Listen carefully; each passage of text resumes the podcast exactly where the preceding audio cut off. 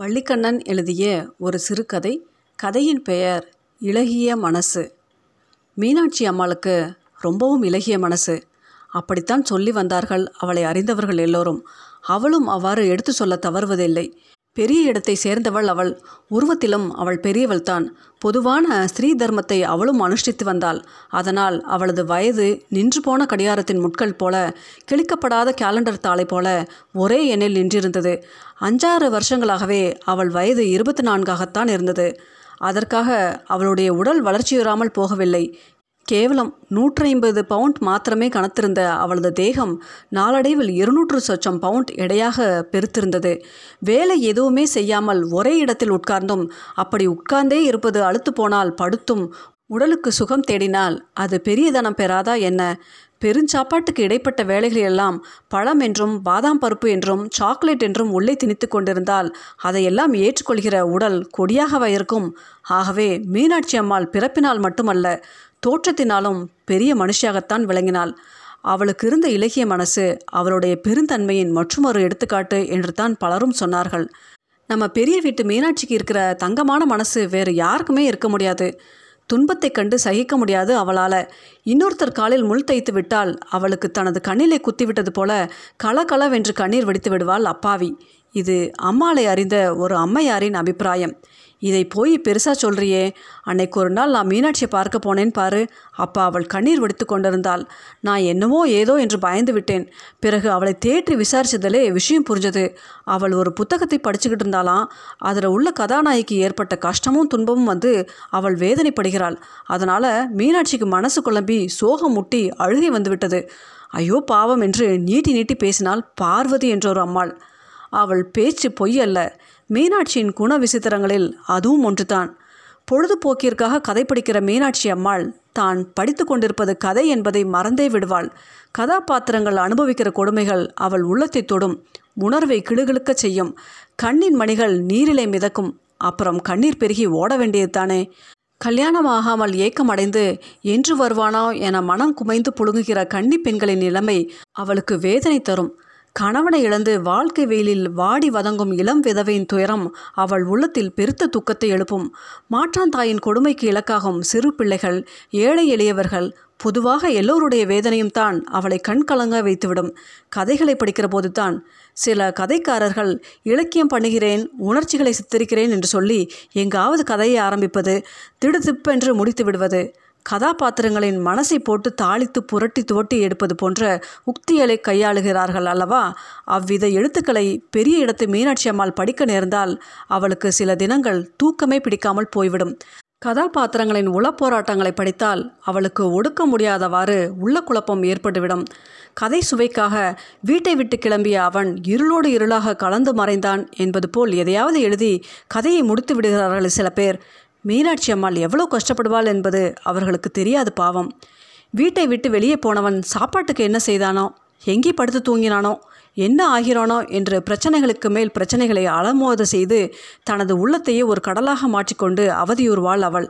என்றோ படித்த எதையாவது எண்ணிக்கொண்டு பாவம் அந்த பெண்ணுக்கு எவ்வளோ கஷ்டம் உடம்பு பூராவும் மண்ணனை ஊற்றிக்கொண்டு தீ வைத்து கொள்ளணும் என்றால் ஐயோ என்று மனம் துணுக்குறுவாள்.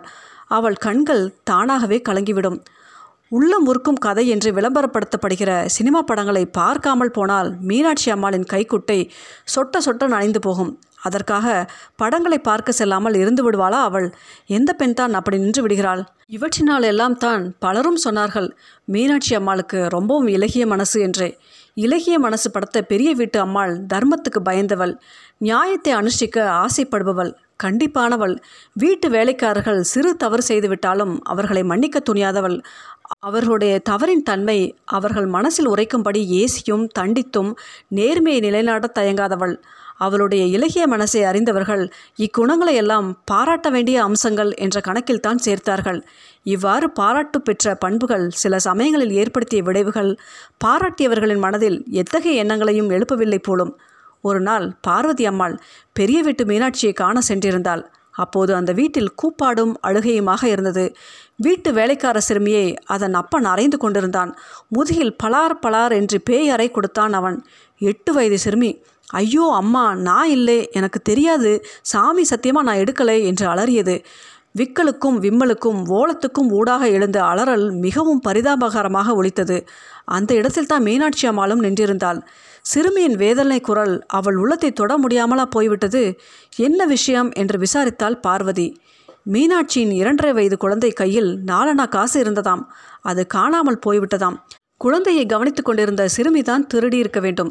அது ஐஸ்கிரீம் வாங்கி தின்றது ரிப்பன்காரனிடம் பேசி கொண்டிருந்தது என்றெல்லாம் மீனாட்சி அம்மாள் சொன்னாள். தோட்டத்தில் வேலை பார்த்து வந்தான் சிறுமியின் தந்தை. அவனிடம் தனது கட்சியை சொல்லி திருட்டு பிள்ளையை இங்கே வேலைக்கு வைத்துக்கொள்ள முடியாது. கூட்டிக் கொண்டு நீயும் போய் சேரு. அதுதான் தண்டனை என அறிவித்தாள். அவன் கெஞ்சினான் மன்னிப்பு கேட்டான். தனது மகளை அரைந்து நொறுக்கினான். இப்படி செய்ய வேண்டியதுதான். இதென்ன திருட்டு புத்தி? நாலனா போனா போகுது என்று விட்டுவிடலாம். இன்னொரு நாளைக்கு இந்த புள்ள வெள்ளி பாத்திரம் தங்க நகைகளை எடுத்துக்கிட்டு போகாது என்பது என்ன நிச்சயம்? என்று திடமாக தெரிவித்தாள் மீனாட்சி அம்மாள். ஆமாம். நாலனாவை இந்த பிள்ளை தான் எடுத்தது என்று எப்படி நிச்சயமாக சொல்ல முடியும் என்று கேட்க தோன்றவில்லை பார்வதி அம்மாளுக்கு.